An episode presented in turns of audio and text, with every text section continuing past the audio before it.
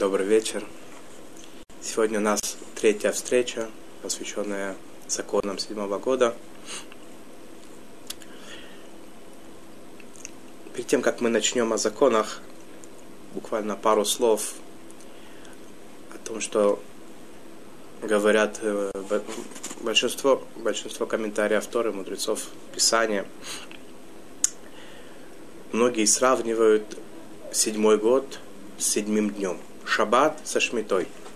Во-первых, так написано в Торе прямым текстом. Шнат Шабатон, Шаббат Лашем, Шаббат Арец, Шаббат, суббота, отдых. Есть много, много в общего, многие, э, прослеживаются параллели в нескольких вещах. Так, например, э, суббота написано, что это источник благословения. Благословен э, Всевышний день субботний. В песне Лехадади, которую в канун субботы все дружно поют в синагоге, говорят Шаббат Макора Браха. Благословение, источник благословения. В книге Вайкра в главе Бахар Всевышний говорит про седьмой год «Вы цветет беркати». Про седьмой год написано «И дам я свое благословение, залью я свое благословение в этот год». До этого года. Из-за этого года. Говорят наши мудрецы, что то, как человек соблюдает субботу, так как э, человек выполняет законы седьмого года, это влияет на благословение. Суббота на следующие семь дней недели, седьмой год, на следующие шесть дней цикла Интересный расчет в одном месте я видел. Э, один из мудрецов наших спрашивает вопрос. Ведь есть обязанность отдыхать в субботний день, в шаббат.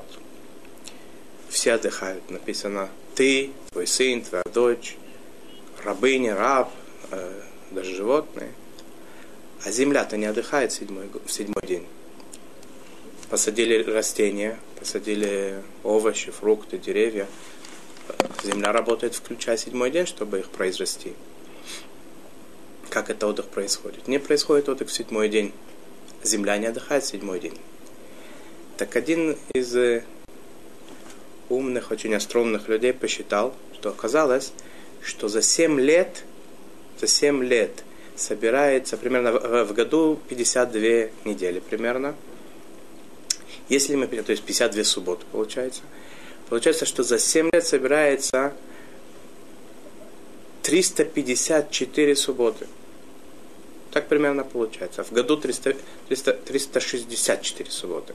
В году 365 дней. То есть получается, что в течение 7 лет у нас есть один год, который поле должно отдыхать, если мы должны, если бы, если бы в субботу отдыхала бы земля, то в, так, раз в неделю, чтобы отдыхала земля, так не получается. Поэтому есть у нас седьмой год, когда все эти 364 субботы вместе 364 дня, за те 364 субботы, которые э, соблюдаются, собираются за 7 лет, происходит отдых земли. Такая интересная, интересный расчет, такая интересная мысль я видел в одном месте. Итак, на на прошлом занятии мы немножко коснулись темы плодов. Это вторая часть нашей, э, наших занятий, наших бесед. Э, какие законы касаются плодов седьмого года? Сначала мы говорили с вами про работы, разрешенные запрещенные работы. Это была первая часть, включала в себя горшки, клумбы, э, катки, которые дома находятся. Вторая часть – это отношение к плодам, заповеди, связанные с плодами седьмого года шесть основных законов, мы с вами перечислили их. И сегодня мы начнем э, разбирать, разбирать эти законы, сколько успеем, и продолжим дальше. Э, для того, как начинать говорить о том, что надо делать с плодами, надо решить сначала, какие же плоды подпадают под э, статус плодов седьмого года, на какие плоды распространяется э, эти законы, которые, на которых распространяется святость седьмого года, так сказать. Уже говорили в прошлый раз, в конце прошлого урока, говорили, что есть три основные группы. скажем сначала так, грубо, в общем. Есть такие виды растений, которые это будет зависеть седьмой год, это а, принадлежат они седьмому году или нет, будет зависеть от того, когда их собрали. Вторая группа зависит от того, когда произошла, на, на, начал появляться плод. Зависть это называется, наверное. И третья группа, она, это э, то, что определяет принадлежность э, данного вида растений, плодов и так далее, к седьмому году, это в тот момент, когда они, э, когда они созревают на треть. То есть, если они созрели на треть до седьмого года, они не имеют святости седьмого года. Если степень созревания на треть произошла уже после Рошашина, после Нового года, седьмого года, они являются э, плодами седьмого года с вытекающими отсюда законами и последствиями. И э, такая немножко разбросанная картина у нас получилась. Сбор урожая, треть, и только само зарождение плода, и тем не менее тем, тем не менее, это все изучается из, из предложений Торы. Очень интересная тема сама по себе, но поскольку в рамках наших бесед довольно коротких мы с вами проходим вкратце закона седьмого года, нет возможности, к сожалению, это все показать, как это замечательно все э, вытекает из Писания, как это учат наши мудрецы. Поэтому мы примем как должное, что. Итак, первый вид растений, э, начнем с тех, которые, которые, собер, э, которые мы определяем, принадлежат седьмого года, это сбор урожая. Сбор урожая, если он происходит в седьмой год, или даже, или даже они были полностью уже э, готовы к сбору урожая в седьмой год, хотя их сняли в восьмой год, это тот же самый закон. Касается это овощей и зелени э, все, что нам известно, вся зелень, все овощи, которые нам известны, мы идем, как написано в, э, в законе, как это говорят в термин на иврите, батар кита за сбором урожая. И опять, опять же, да, внимание, либо собрали урожай, как такой сбор произошел, либо уже было готово собрать урожай, но мы немножко э, задержали, собрали в восьмой год, это не важно. Важно, когда урожай готов к сбору. Э, овощи и зелень. Вторая группа, о которой мы поговорим, это фрукты. Те плоды, которые растят на деревьях, кроме оливок и винограда. Э, что такое ханата, которая написана в, в источниках? Ханата есть спор в этом. Либо это треть созревания плода, либо это момент, когда опадает цветочек и начинает проявляться плод.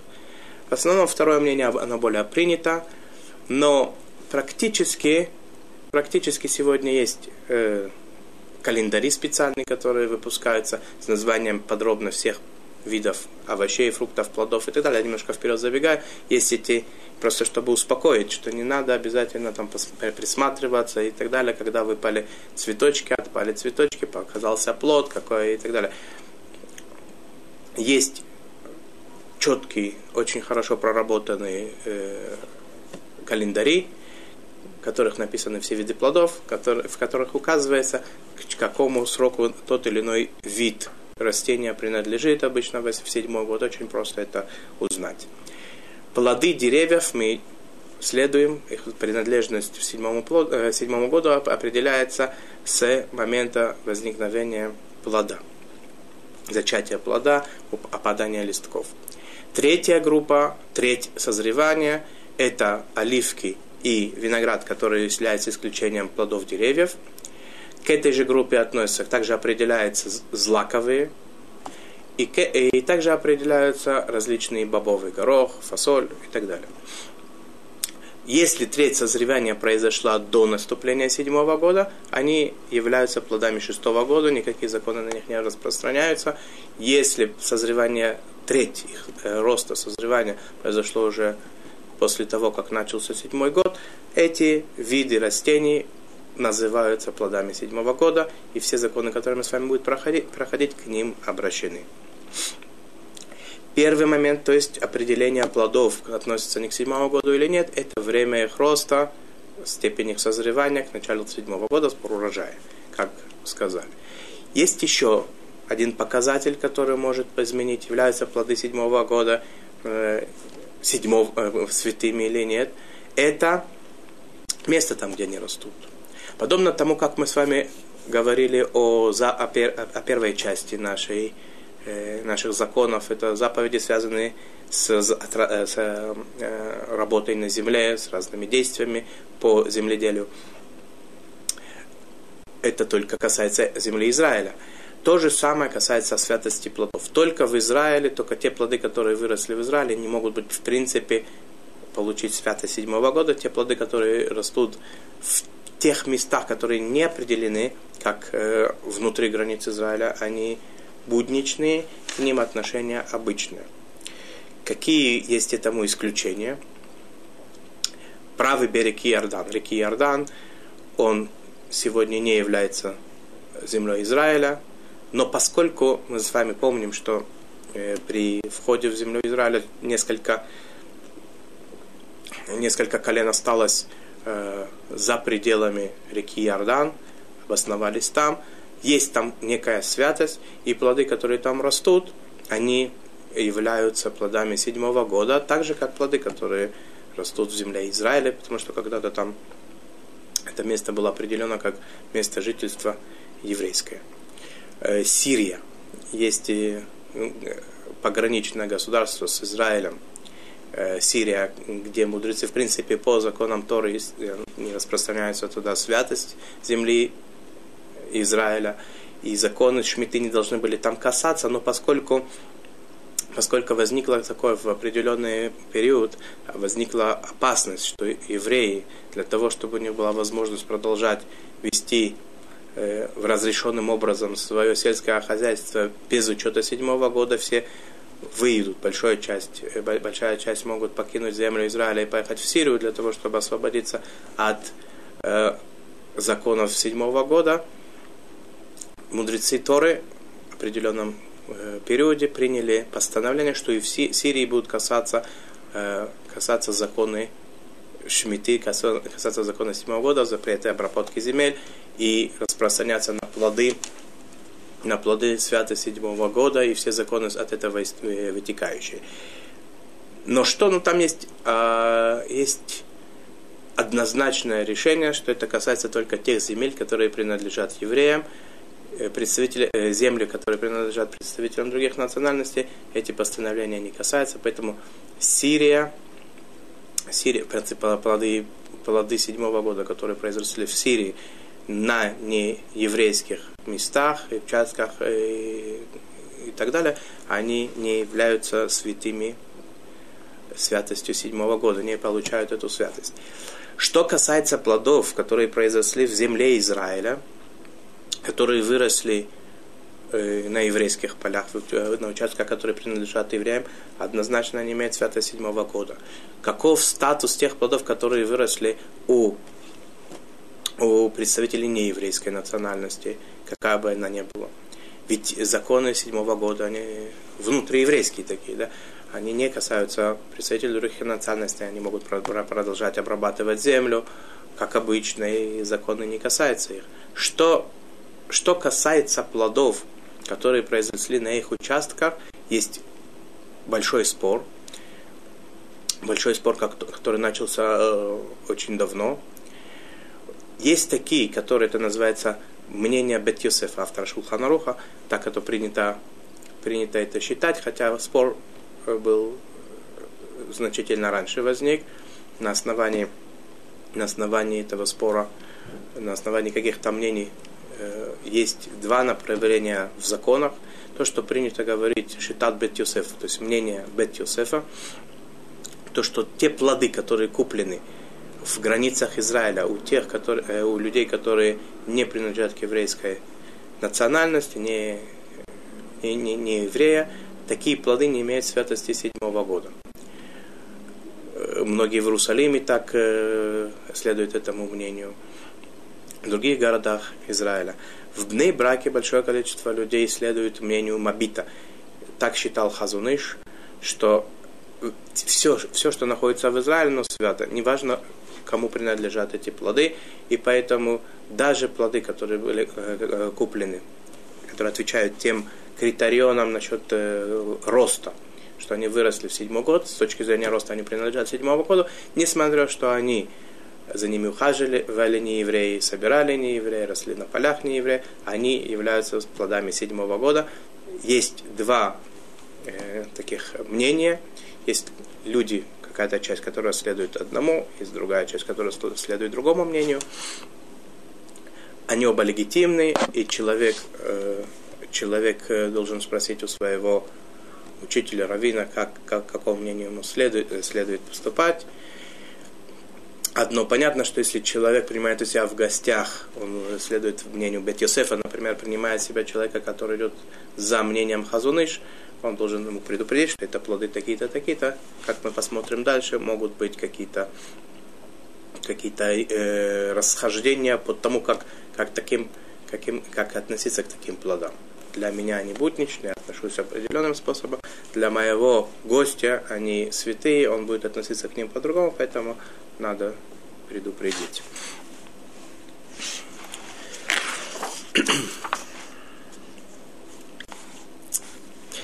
Когда мы начинали говорить о работах, которые запретила Тара в седьмой год, одна из работ была э, сбор урожая. Я обещал ей, что скажу, когда мы пройдем с вами о, э, о том, э, какие принадлежности плодов седьмому году, мы поговорим отдельно об этой об этой работе. Почему? Потому что сбор урожая, в принципе, он не запрещен как таковой, он запрещен только сбор урожая плодов, которые принадлежат седьмому году, э, на которых есть святость седьмого года, исходя из того, что до сих пор мы сказали. Поэтому, э, если человек собрал, собирал, собрал плоды, которые не освящены святостью седьмого, хотя это было в седьмой год. Например, плоды деревьев, которые в седьмой год большинство, они не святые святостью седьмого года. Нет никакой проблемы это делать как обычно. В обычных масштабах, в обычными орудиями труда, обычным способом. Только что здесь надо будет учитывать, чтобы деревья, не улучшались от этого. И как это делать, это другой вопрос. Это уже не сбор урожая касается напрямую, а улучшения роста деревьев и других культур.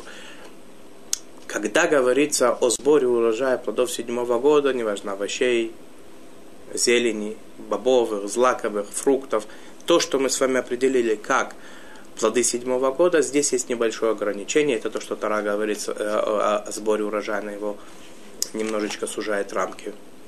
Что значит? Собирать урожай можно только столько, сколько необходимо на несколько дней,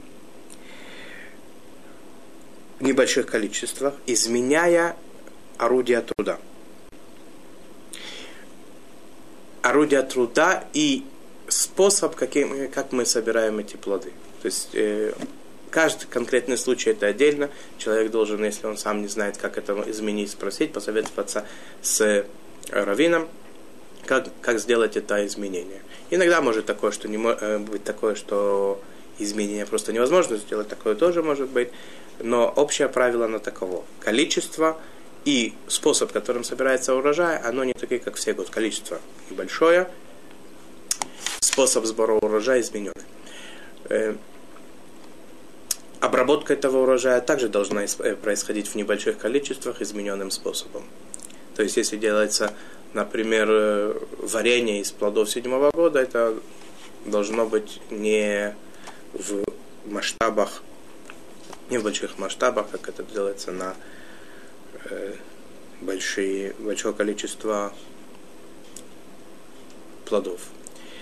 Помол муки, может быть, да, иногда, если если будет мука седьмого года и так далее. Итак, это плюс-минус общее положение, какие плоды являются плодами седьмого года. И сейчас мы приступим с вами к тем законам, которые распространяются по отношению к плодам седьмого года. Первый закон, который мы с вами пройдем, это отказ от владения плодов. По большому счету, отказываться от плодов даже и не нужно по большому счету, потому что если Всевышний скажет, что это плоды тебе не принадлежат, то они не принадлежат тебе. Даже если ты, даже если ты очень хочешь, чтобы это было не так, плоды не принадлежат тебе. те плоды, которые освящены святостью седьмого года, как понятно. Тем не менее, поскольку есть такие мнения, которые говорят, что человек должен это отказаться от владения самостоятельно, есть большой положительный момент э, в присутствии трех евреев сказать, что я отказываюсь от своего урожая, от плодов, э, от плодов, которые растут на моем участке, и каждый, кто хочет взять их, он может взять. В присутствии трех людей этого достаточно. Э, фактически, практически, надо, необходимо, хотя земля, она остается во владении хозяина, только плоды становятся ничейными. Надо, но это понятно, что это получается как не получается не совсем э, честно, если человек на поле никого не пускает, говорит, что, что те, те, те, та пшеница, которая там растет, она ничья. Как человек туда попадет, чтобы ее собрать? То есть надо дать доступ тем людям, которые хотят прийти собрать в седьмой год Э, плоды седьмого года, дать им доступ туда, в сады, в урожаи, в огороды и так далее. Э, сделать для этого определенные, может быть, проходы, чтобы человек, э, человек ничего не нарушил. Те, которые приходят туда, они должны всячески стараться не, не испортить ничего, конечно, это ни в коем случае нельзя делать. Собрать плоды очень аккуратно. Собирая плоды, те, которые приходят, должны учитывать правила, которые мы сейчас с вами прошли, что есть плоды, которые в седьмой год могут быть не, не относиться вообще к правилам седьмого года. Они, нет у них святости седьмого года, они, они не перестали быть хозяев, хозяева, их нельзя трогать. И,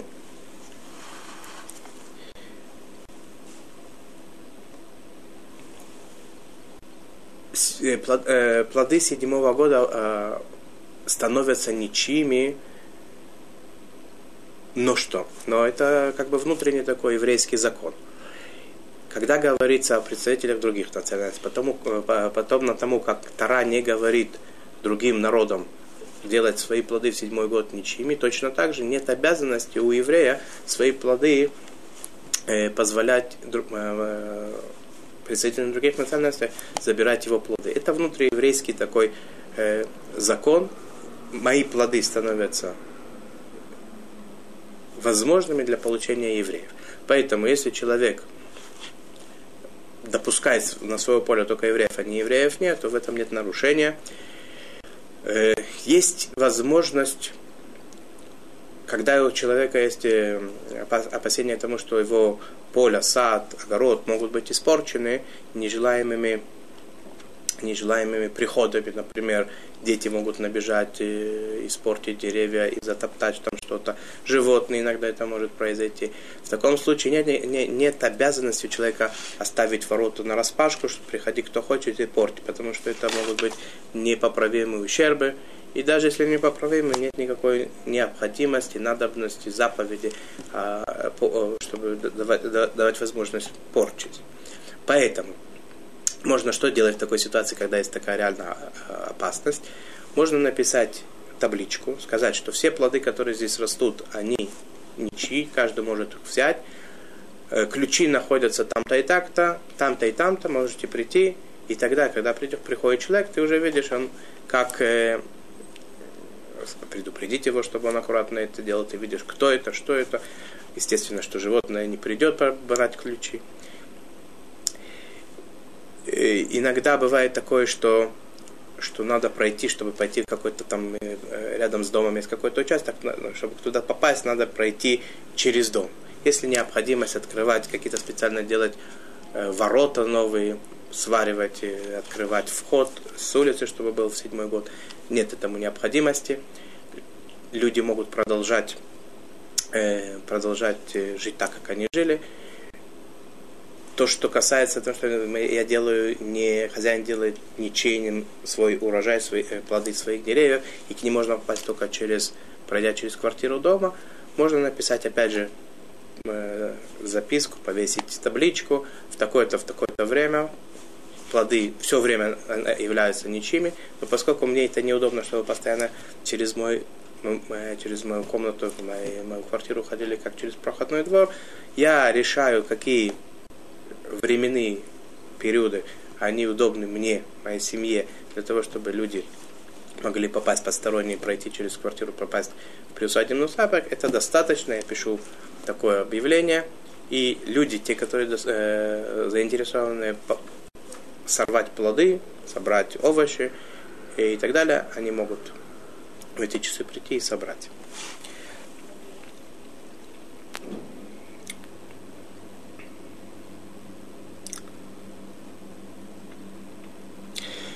Теперь, поскольку, опять же, э, законы, законы седьмого года, плодов седьмого года по их э, отношению к ним как ничейным, они внутренне еврейские. Поэтому, естественно, что нет никакого разрешения в Израиле, за, за пределами Израиля, это ясно, там нет этих законов просто, да, а в Израиле зайти на поле, которое принадлежит не еврею, чтобы собирать там седьмой год плоды, нет никакого разрешения. Это плоды принадлежат конкретному лицу, организации или, или группе лиц, ни в коем случае этого делать нельзя. Это, это как любая как любое грабительство получается, воровство.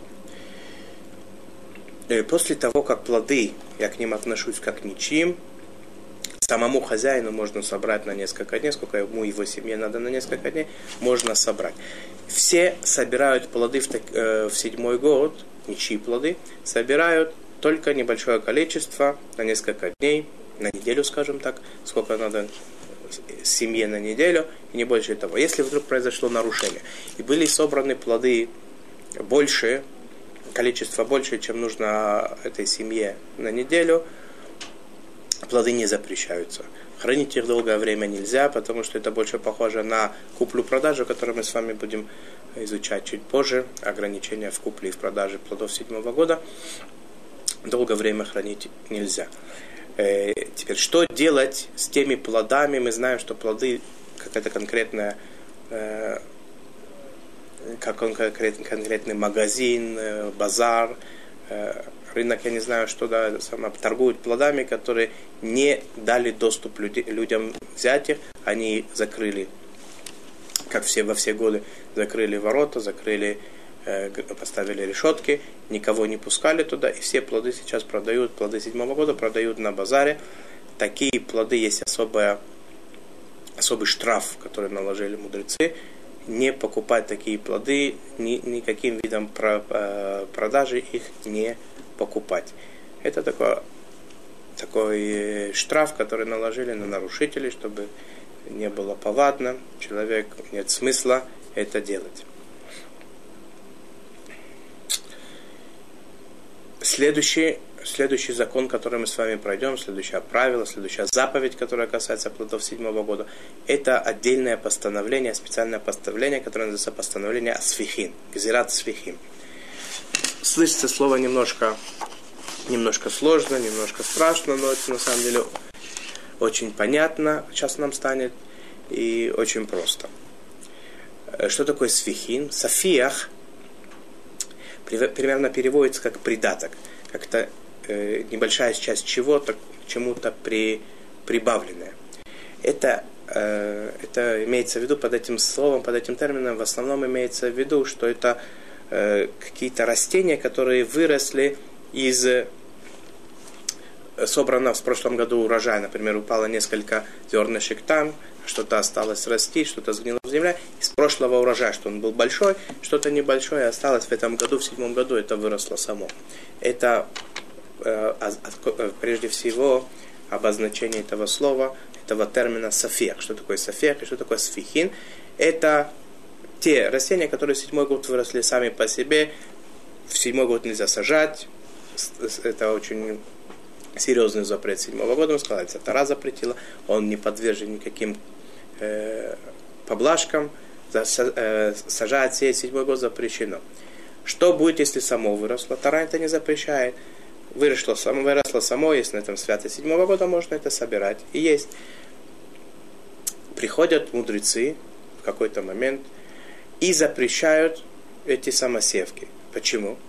Потому что в тот момент э, появилось большое количество людей. Наверное, нарушители были всегда, во все годы, все эпохи были нарушители. Но в какой-то момент их стало слишком много таких, которые сажали э, сажались э, в седьмой год разные культуры, а потом, когда приходили к ним представители еврейского суда, когда евреи были еще у власти в земле Израиля, и спрашивали, откуда такие неплохие урожаи, такие хорошие э, плоды у вас, они говорили, что они сами выросли.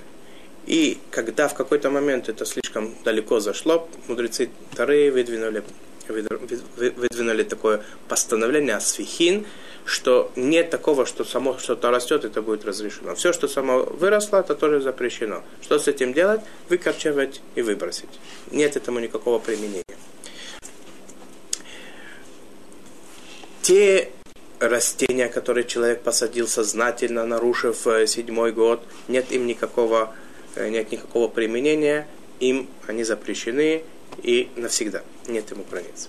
То, что выросло само, оно запрещено по постановлению Асфихин, но там есть немножечко, немножко вещей, которые э, отличаются от тех, которые человек сознательно, нарушив э, законы седьмого года, посадил. Злаки и бобовые, они на самом деле запрещены навсегда. Те, которые говорили, что злаки и бобовые, мы идем за третью их роста. То есть треть их роста, она решает нам, э, показывает, было это, это плоды седьмого года или нет. Если их треть созревания произошла в седьмой год, нечего с ними делать. Даже если они сами выросли, у них нет возможности ими пользоваться. Хотя нарушения никакого не было, они выросли сами. Тем не менее, они запрещены навсегда. Но что?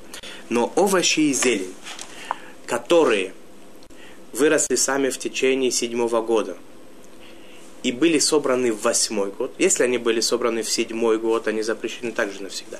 Но если они выросли в седьмой год сами по себе и собрали их в восьмой год, то они могут быть разрешены в таком случае, когда, то есть через такое время, которое необходимо для того, чтобы с, с, после завершения седьмого года, если бы я их посадил прошло, он сколько им берет время, например, месяц. Этой данной культуре берет месяц вырасти. Э, если бы я его посадил бы сегодня, через месяц она была готова, то по истечению седьмого года я жду месяц, и она мне разрешена. Хотя, в принципе, она выросла в седьмой год. Если два месяца, значит два, если полтора, полтора. Есть такие культуры, которым берет больше времени э, сколько бы времени ни брало, в хануку все начинают быть разрешены. Это касается только зелени, овощей, я подчеркиваю, бобовых, злаковых это разрешение не касается. Э, что касается деревьев, понятно, их э, постановление свихим просто не касалось. Все постановление свихим было об однолетних растениях. Деревьев оно не касалось, потому что дерево не было опасности, что человек именно в седьмой год начнет сажать деревья. Э, такой такого, такой опасности не было массовой, поэтому постановление свихим дерев, плодов деревьев не касается. Есть еще некоторые, некоторые исключения, когда постановление свихим не, не действует. Например, такие места, где данная культура не, э, только портит. Например, она никак не, не, не, не, соответственно, не, не, не сочетается с тем основным видом, который там растет, она, она, она его портит, она, она э, вредна для него. В таком случае на, так, на, на, так, на такие места не, не распространяется постановление свихи. Э, если это такие виды растений, которые обычно человек сам не сажает, их, может быть, они очень э, полезные в каких-то отношениях для красок, может быть, даже вкусные для еды, может, корм животных, но человек сам их не высаживает. Они растут, как правило, сами, дичка такая, да, самосев. На них тоже э, э, о, э, постановление о свихим не распространяется.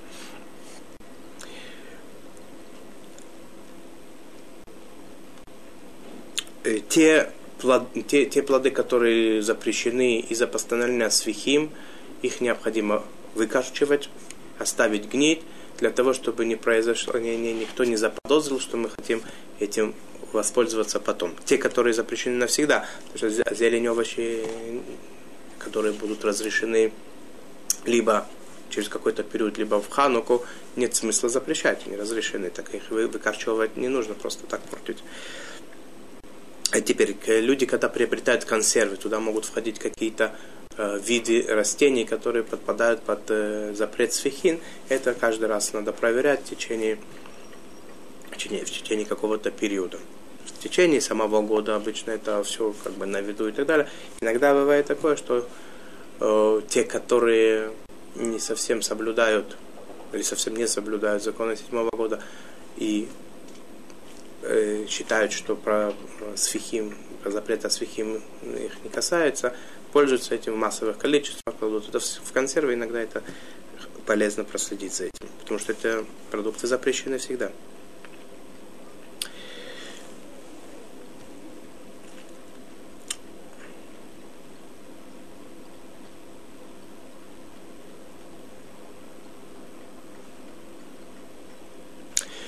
те поля, на которых растут сфихин, запрещено обрабатывать.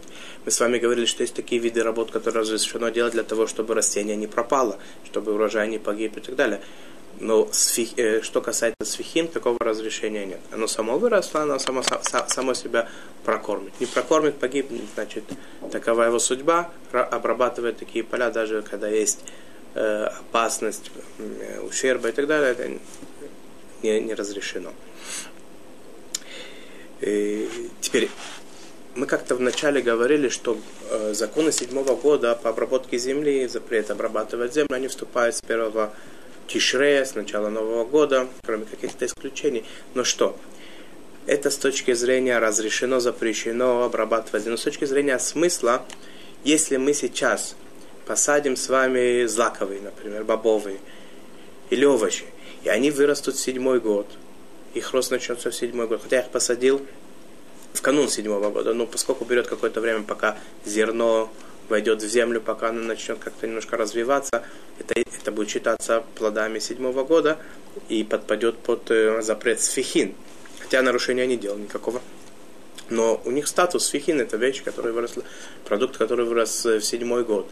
Поэтому имеет смысл, конечно, несмотря на то, что запрета сажать нет, даже тех вещей, которые нет запрета сажать, надо выяснить так, так рассчитать так, чтобы посадить до начала седьмого года, чтобы эти растения однолетние не попали под запрет сфихин.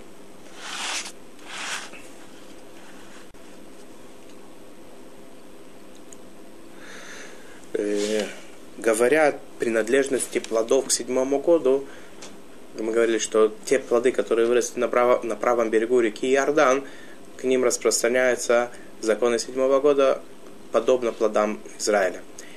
Постановление Асфихим не касалось, не касается правого берега, берег, берега э, Иордана. Сирия, также в Сирии э, постановление Асфихим также не касается, не распространяется за пределы Израиля. Э, постановление Свихим не распространяется на участки, которые принадлежат не евреям, потому что у них нет запрета сажать по-настоящему. Седьмой год нет запрета.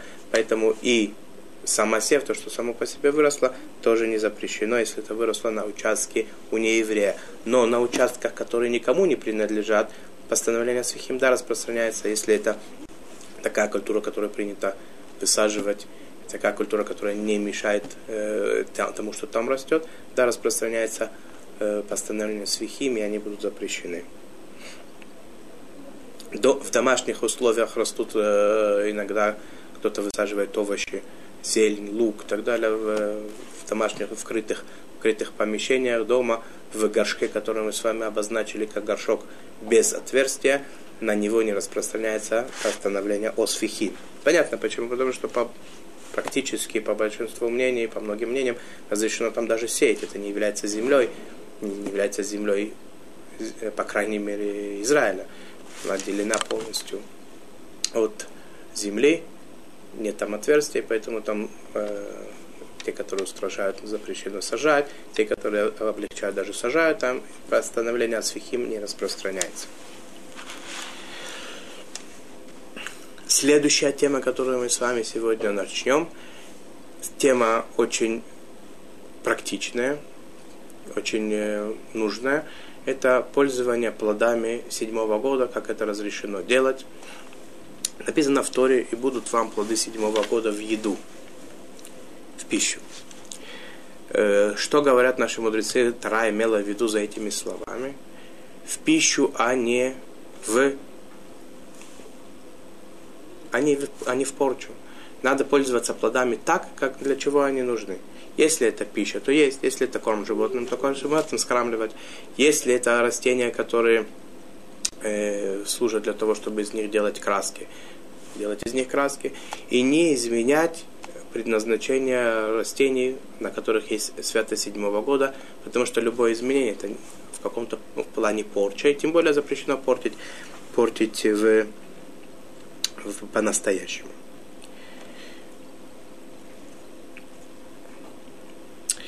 Есть интересное мнение, которое, которое гласит, что пользуясь плодами седьмого года по назначению, человек выполняет заповедь. Из этого же предложения они учат это. Они говорят, что написано в Торе, будут тебе плоды седьмого года в пищу. То есть в пищу не обязательно в пищу, как мы с вами договорились. Это может быть любое использование, которое для, этого, для которого они предназначены. С одной стороны, здесь написан запрет не портить и не, не, не изменять их предназначение – пользоваться по тому, по тому предназначению, для которого они нужны. С другой стороны, другие говорят, что кроме этого тут есть еще что-то написано. Написано, что когда ты пользуешься как нужно, ты выполняешь заповедь. Есть такое серьезное очень мнение, хотя на закон э, постановлено, установлено нам не так, что человек, который ест плоды седьмого года, пользуется им даже по назначению, все очень хорошо он делает, он нарушения не делает, но и заповеди в этом нет. Те, которые хотят учесть такое мнение, ничего, ни, ничего страшного не будет, если они будут иметь в виду, что они делают заповедь.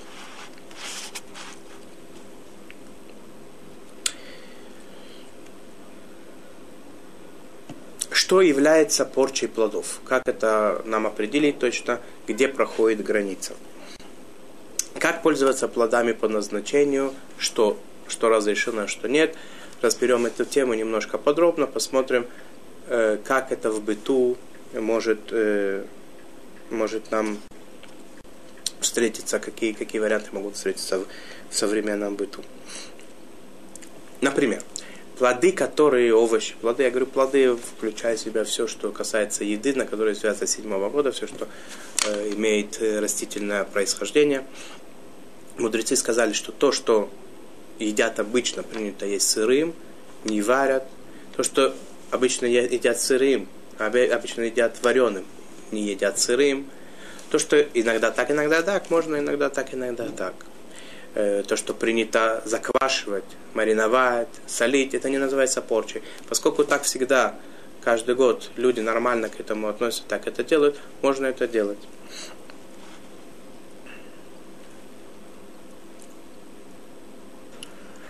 Виды готовки, да, то, что принято варить, не жарить, запрещено пожарить. Если это принято выпекать, то это запрещено варить и так далее. То есть образ, образ э, готовки и вид поедания плодов, плодов, он должен соответствовать тем, как обычно этим пользуются другие годы, как обычно люди к этому относятся. Любое изменение, любое, любое изменение это является немножечко порчей, поэтому это запрещено. Э, во время пасхального седера есть такой обычай, э, в, э, в, обычай или заповедь даже, э, есть э, горькую зелень. Если взяли горькую зелень, например, хрен, который в принципе многим людям очень тяжело есть как таковой. В, в, пасхальную, в пасхальную ночь для того, чтобы немножко вышли, вышли слезы, вспомнить о том, как нам было плохо в Египте. Да, и люди кушают хрен. Как таковой э, его измельчают и едят, хотя в течение всего года, может быть, это очень тяжело делать большинство людей. Это не называется, не называется изменением, поскольку так в, в, в пасхальную ночь, да, так кушают, поэтому это разрешено, это не называется изме, измененным способом. Вино седьмого года, в котором есть святость, и в принципе вино, оно предназначено для того, чтобы выпить как таково. Но поскольку иногда вино добавляют, так принято делать во все годы, добавлять немножко вина в какие-то блюда, если так это рецепт э, э, обязывает, то нет никакого запрета вино седьмого года, так же, как всегда, добавлять в эти блюда. Это не называется порча, не называется пользованием вином не по не, не, не по не потому, как принято. Консервирование за словом маринования уже было сказано, что если это принято мариновать, консервировать, засалывать и так далее, все остальные приготов, приготовка еды, то разрешено это делать, это не называется порчей. Есть э, разрешение сделать из напитка еду, например, приготовить мороженое. У нас был напиток, обычно этим пользуются как напитком. Сейчас я захотел это, из, из этого сделать э, продукт питания. Разрешено это делать, хотя вроде бы я изменил, разми, э, изменил состояние продукта, изменил его предназначение. Тем не менее, поскольку это нормальное, нормальное поведение в быту, насколько так люди делают, это не называется изменением, наруш... на, э, которое запрещено, это можно делать. Если все-таки, да, получилось так, что э, изменили изменили продукт тем способом, сделали э, продукт приготовили измененным способом, не так, как это принято делать, то, что запрещено. Тем не менее, постфактум продукт не запрещается, его разрешено съесть. Понятно, что, что если его запретят, его вообще выбросят. Так лучше, лучше его съесть в измененном виде, чем вообще выбрасывать, это будет порча меньше. Это логика простая. Теперь есть э, такой момент, что зап... все запреты, которые мы сейчас будем говорить э, о порче, они, они относятся не только к саму плоду как таковому, но и к тем продуктам, которые этот плод немножко в себя впитали. Например, если в, в общей в общей кастрюле варились несколько видов еды, а, несколько из них было, или один из несколько из них было освященных святостью седьмого года, другие будничные. Во время варки происходит э, перемешание вкусов, соков, продуктов, одно в другое входит, дает одно в другое вкус. Получается, что все, что в этой кастрюле сейчас есть, к нему отношение как к плодам седьмого года. Запрещено это портить, запрещено к этому относиться э, необычным способом.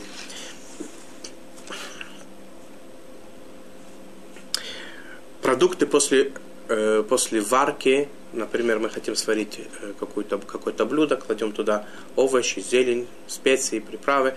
Они дают свой, для того, чтобы они дали свой вкус, они дают свой вкус. В том случае, если она, они остаются еще пригодные в пищу, святость на них сохраняется, отношение к ним, как к плодам седьмого года, сохраняется.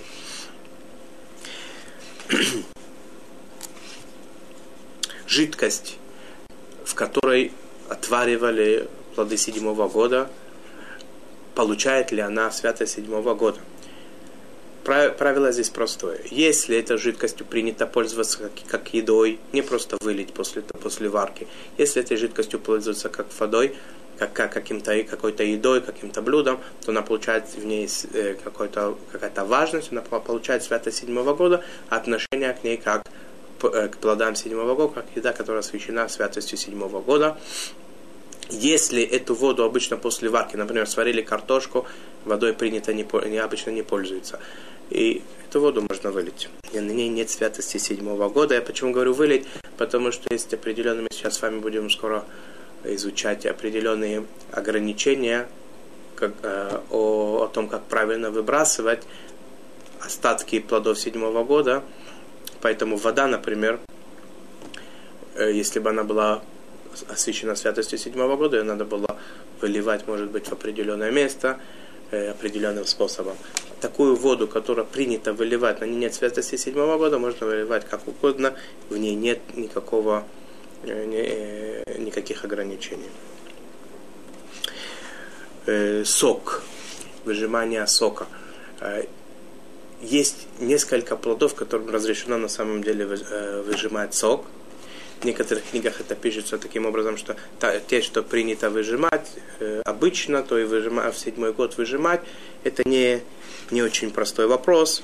То, что понятно, это виноград, лимон, грейпфрукт, это понятно, что есть такие, которые говорят, что гранат, гранатовый сок можно делать, есть такие, которые разрешают апельсиновый сок выжимать. Э, если это будет э, важно кому-то конкретно, а, можно, можно выяснить специально у равина, то, что точно можно, это виноград, лимон, грейпфрукт.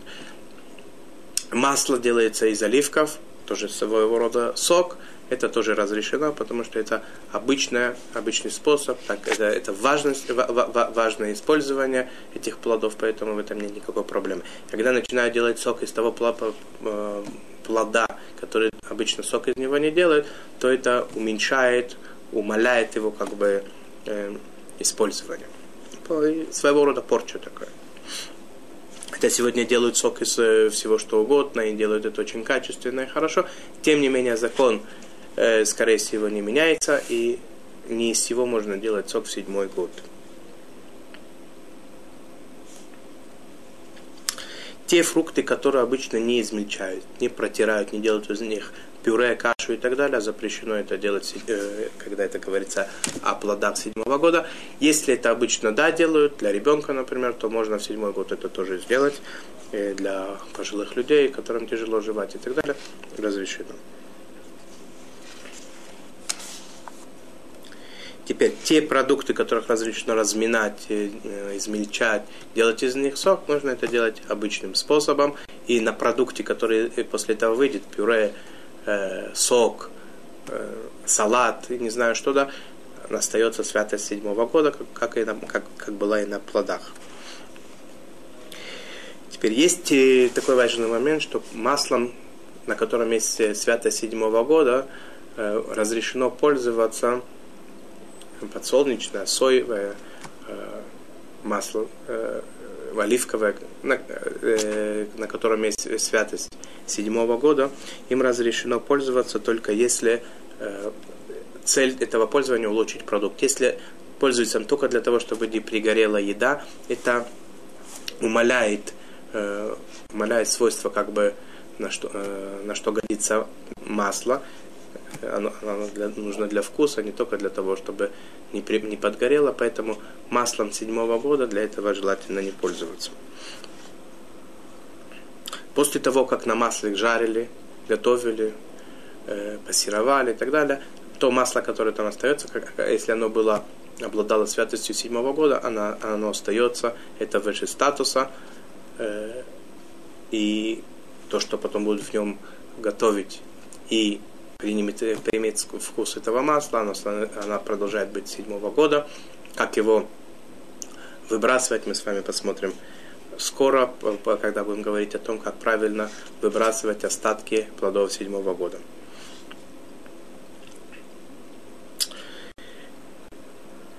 Как определить, каков способ э, использования того или иного продукта является обычным, а какой необычным? Если мы посмотрим, как в этой местности большинство людей готовят, это нам определит, каков э, правильный способ, э, какой обычный способ э, э, готовки. Все, что изменение от этого способа, это, это, это называется э, называется изменением. Если люди пользуются каким-то определенным способом готовки э, для только в целях приготовить типа лекарства, только для лечения, это не, не, не преследует никаких кулинарных целей, этот способ готовки еды не является при, принятым, и поэтому он будет запрещен. Он называется изменением.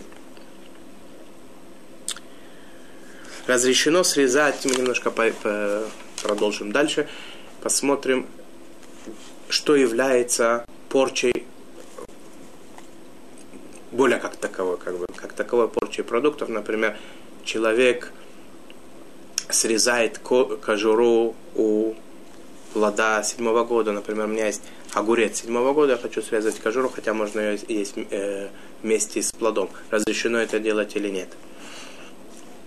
Как быть в ситуации, например, что есть у меня небольшое, небольшое место плода э, испорчено, я хочу его вырезать. Можно, где, где можно его срезать? Можно ли срезать мне, захватив немножко от самого плода, который сам по себе является не не, э, не испорченным на нем свято седьмого года. Если я сейчас его выброшу, я порчу плод, перевожу э, продукты седьмого года. Итак, разрешено срезать кожуру овощей и фруктов, даже если без этого они пригодны к еде. Например, яблоки, огурцы. Те плоды, с которых обычно кожу не снимают, запрещено это делать. Э, какие-то плоды могут быть э, помидоры, абрикосы, сливы не снимают кожуру обычно. И опять же, если принято э, убирать, например, после варки, после засолки у помидоров, если в виде помидоров, где грубая кожа, и она отстает, и она непригодна в еду, можно ее снять после этого и, и выбросить. Э, за, захватить немножко, когда мы, мы, мы отрезаем от плода то место, которое испорчено, там э, бачок, э, какое-то место, которое подгнило немножко и так далее, мы отрезаем или там, проедено насекомыми, мы отрезаем, можно захватить вокруг, как это обычно делается, это не называется порчей плода, это разрешено.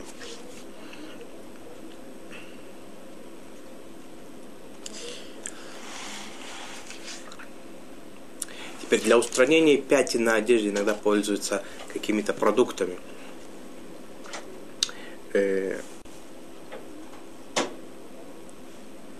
запрещено это делать, например, э, иногда замачивают листья, листья э, кресалата в в уксусе для того, чтобы их а, обезвредить, от, удалить там насеком, насекомых запрещено это делать, потому что если это уксус, э, плод седьмого года, он мы используем не по, не, не по назначению. Уксус нужен для того, чтобы улучшать вкус еды, а не для того, чтобы очищать э, продукты. Другие годы, пожалуйста, а в уксусе, на котором есть святость седьмого года, это нельзя делать. Умощения тоже, разные крема и так далее. А масло оливковое, она всегда все, все время испокон веков была специально предназначена для умащивания в том числе. Поэтому можно, можно втира, втирание делать, умащивание и так далее. Но другими продуктами, которые святость, э, которые, на которых есть святость седьмого года, и которые, в принципе, они предназначены только для еды, а не для умащивания, запрещено для этих целей пользоваться. Благовоние – пока их, мы говорили с вами, что благовония, они включены в э, круг продуктов, которые, на которых распространяется святость седьмого года. И все то время, пока есть там аромат, запах и так далее, на них есть святость седьмого года, они должны соответственным образом использованы быть, не портиться, чтобы их не портили, не переводили, не пользовались другими в других целях. В тот момент – в тот момент, когда э, эффективность э, благовоний прошла, они, улетучился их э, запах, они перестали быть святыми, их можно выбросить обычно, в обычное место. Мы с вами потом об этом поговорим. Табак, поскольку он нюхательный, курительный, поскольку он предназначен специально для того, чтобы таким образом переводить его и, между прочим, и свое здоровье, разрешено с точки зрения законов седьмого года пользоваться табаком и нюхательным и курительным, курительным э, в этих целях в, нюхать и курить, хотя по другим причинам, конечно, это нежелательно, может быть даже запрещено.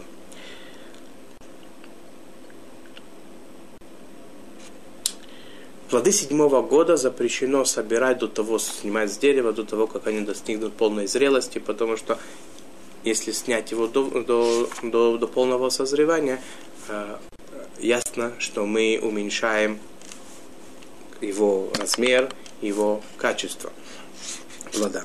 Поэтому надо дождаться до, до такого состояния, когда обычно плоды снимаются, и их снимать.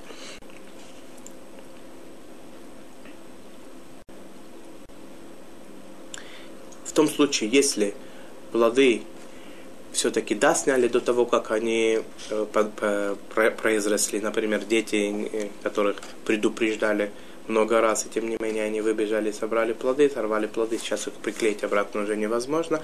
Постфактум они разрешены, лучше их съесть не, недоспелыми, чем вообще выбросить, если это их возможно есть.